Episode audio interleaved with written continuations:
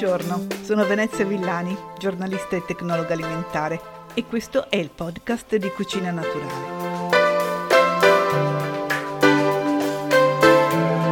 Conosciamo l'importanza delle proteine nell'alimentazione, sono una sostanza nutriente base che non può mancare. Le proteine svolgono nel nostro organismo un'infinità di funzioni e hanno tantissime forme diverse. Per esempio, lo sapete che i capelli sono proteine. Oggi voglio parlarvi proprio delle proteine per verificare come assumerne ogni giorno la quantità necessaria. Non è così facile, non è banale, nel senso che bisogna avere un'idea di quanto ne serve e anche di dove trovarle. Mi sono messa a fare un po' di conticini come piace a me e sono andata a vedere tra gli alimenti di origine vegetale il loro contenuto di proteine per fare poi una simulazione di una giornata e così verificare se arriviamo ad assumere la quantità più o meno prescritta di proteine per quel giorno. In una situazione normale dovremmo assumere circa 0,9 grammi di proteine al giorno per chilo di peso corporeo. E quindi, visto che l'esempio che mi viene più facile è quello su me stessa, partiamo da me. Io peso 57 kg e quindi dovrei assumere 51 circa grammi di proteine al giorno. L'ipotesi la facciamo sui alimenti vegetali, aggiungendo alimenti animali e diventa tutto più abbondante.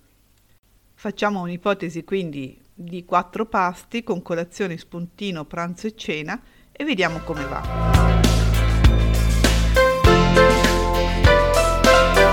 Tutte le mattine io bevo una tazza di tè. Effettivamente il tè, se andiamo a guardare il contenuto percentuale, ha un alto contenuto di proteine, 19,6%.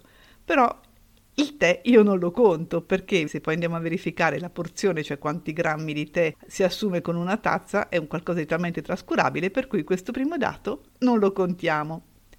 Questo lo dico non per scherzare, ma perché molto spesso ci si fa un po' confondere dal fatto che un alimento in sé ha un alto tenore in proteine o in qualsiasi altra sostanza, capita anche con eh, le vitamine per esempio. Poi però se si va a vedere la porzione diventa qualcosa di trascurabile e questo è l'esempio che vi ho voluto fare con il tè, ma adesso andiamo a vedere invece quello che veramente vale. Se oltre al tè bevo del latte di soia, allora con 200 ml una tazza arrivo già a prendere circa 6 grammi di proteine perché nel latte di soia ce n'è il 3%. Attenzione, ho detto latte di soia, non vale per dire per il latte di riso che ne contiene veramente una quantità minima. E chiaramente vale anche per il latte di vacca piuttosto che lo yogurt, però restiamo sul vegetale. Quindi latte di soia, una tazza sono 6 grammi. Ci mangio insieme tre fette biscottate integrali, una porzione di 30 grammi di fette biscottate. Le fette biscottate hanno un buon contenuto di proteine intorno al 14%, sempre i cereali integrali ne hanno un po' di più dei bianchi, questo vale per tutti i tipi di derivati del grano. Dicevo, 30 grammi di fette biscottate mi danno perciò circa 4,3 grammi di proteine. Poi può cambiare molto a seconda di quello che ci si mette sopra. Io sono una golosa di, di, creme di frutta secca e quindi mi viene abbastanza facile metterci sopra 10 grammi fra tutte e tre di crema di mandorle che arriva al 26% di proteine e quindi sono un altri con un 10 grammi 2,5 grammi di proteine. Quindi circa 6 più circa 4 più circa 2, insomma siamo alla fine della colazione fra i 12 e i 13 grammi di proteine.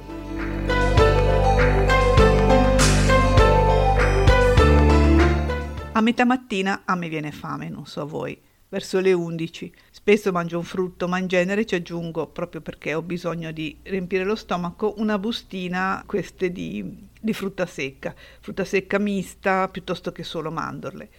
Ecco, qui gli diamo un bel colpo perché la frutta secca è tra gli alimenti vegetali quella che contiene più proteine. Chi vince fra tutti sono i pinoli. I pinoli arrivano al 32% di proteine, però fare merenda coi pinoli mi sembra un po' oneroso e quindi si può passare a qualche alimento meno caro, per dire già le arachidi hanno il 29% di proteine.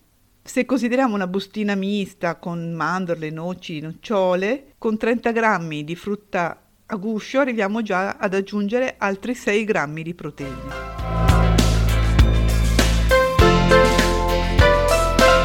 Arriviamo a pranzo. Consideriamo pranzo e cena per la portata principale, poi passeremo ai contorni alla frutta perché sono alimenti diversi, quindi volevo spiegarli uno alla volta. Allora dicevo, facciamo un classico dell'alimentazione italiana, quindi la pasta. La pasta apporta 13,5 mediamente grammi di proteine per etto e non è niente male perché dobbiamo andare a vedere per quanto ne mangiamo. Una porzione standard di pasta sono 80 grammi e quindi vedete che arriviamo a più di 10 grammi di proteine con il piatto di pasta. Quindi a questo punto abbiamo superato i 30 grammi di proteine, dei circa 50 che dovrei mandare giù nel corso della giornata. A cena quasi sempre io mangio legumi e i legumi sono una categoria di alimenti vegetali estremamente ricca di proteine perché le proteine sono proprio il loro materiale di riserva, il materiale di riserva dei semi. I fagioli ne contengono il 23,6%, chiaramente parlo di fagioli secchi, i ceci il 20,9%, quindi una porzione da 60 grammi di legumi secchi, che poi diventano un bel piatto di legumi, apporta fra i 12 e i 14 grammi di proteine. Se ci aggiungiamo una fetta di pane, 30 grammi di pane, il pane apporta circa 8 grammi di proteine per etto, arriviamo, faccio io il conto, siamo arrivati a circa 45 grammi di proteine. Come arriviamo a 50? Eh, con tutto quello che ho lasciato indietro. E che cosa ho lasciato indietro di vegetale? La frutta e la verdura.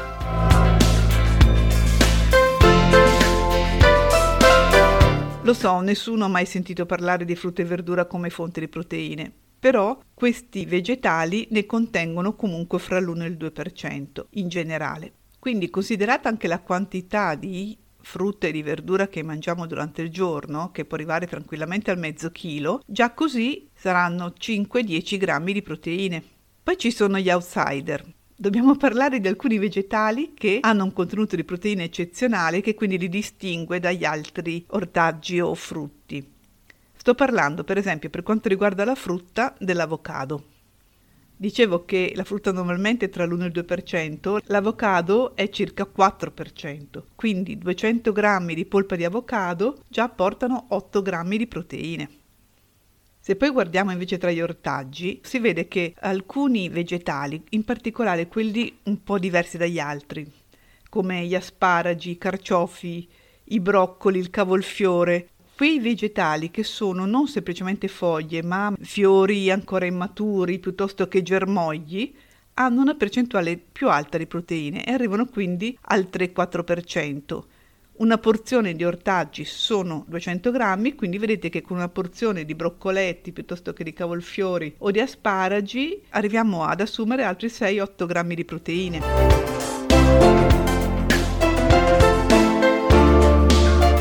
Ecco, in questo modo, con una porzione di broccoli insieme con i legumi, siamo arrivati alla fine della giornata alimentare e sicuramente sono tranquilla che le mie proteine le ho assunte nel corso della giornata, quelle sufficienti e abbondanti per stare bene.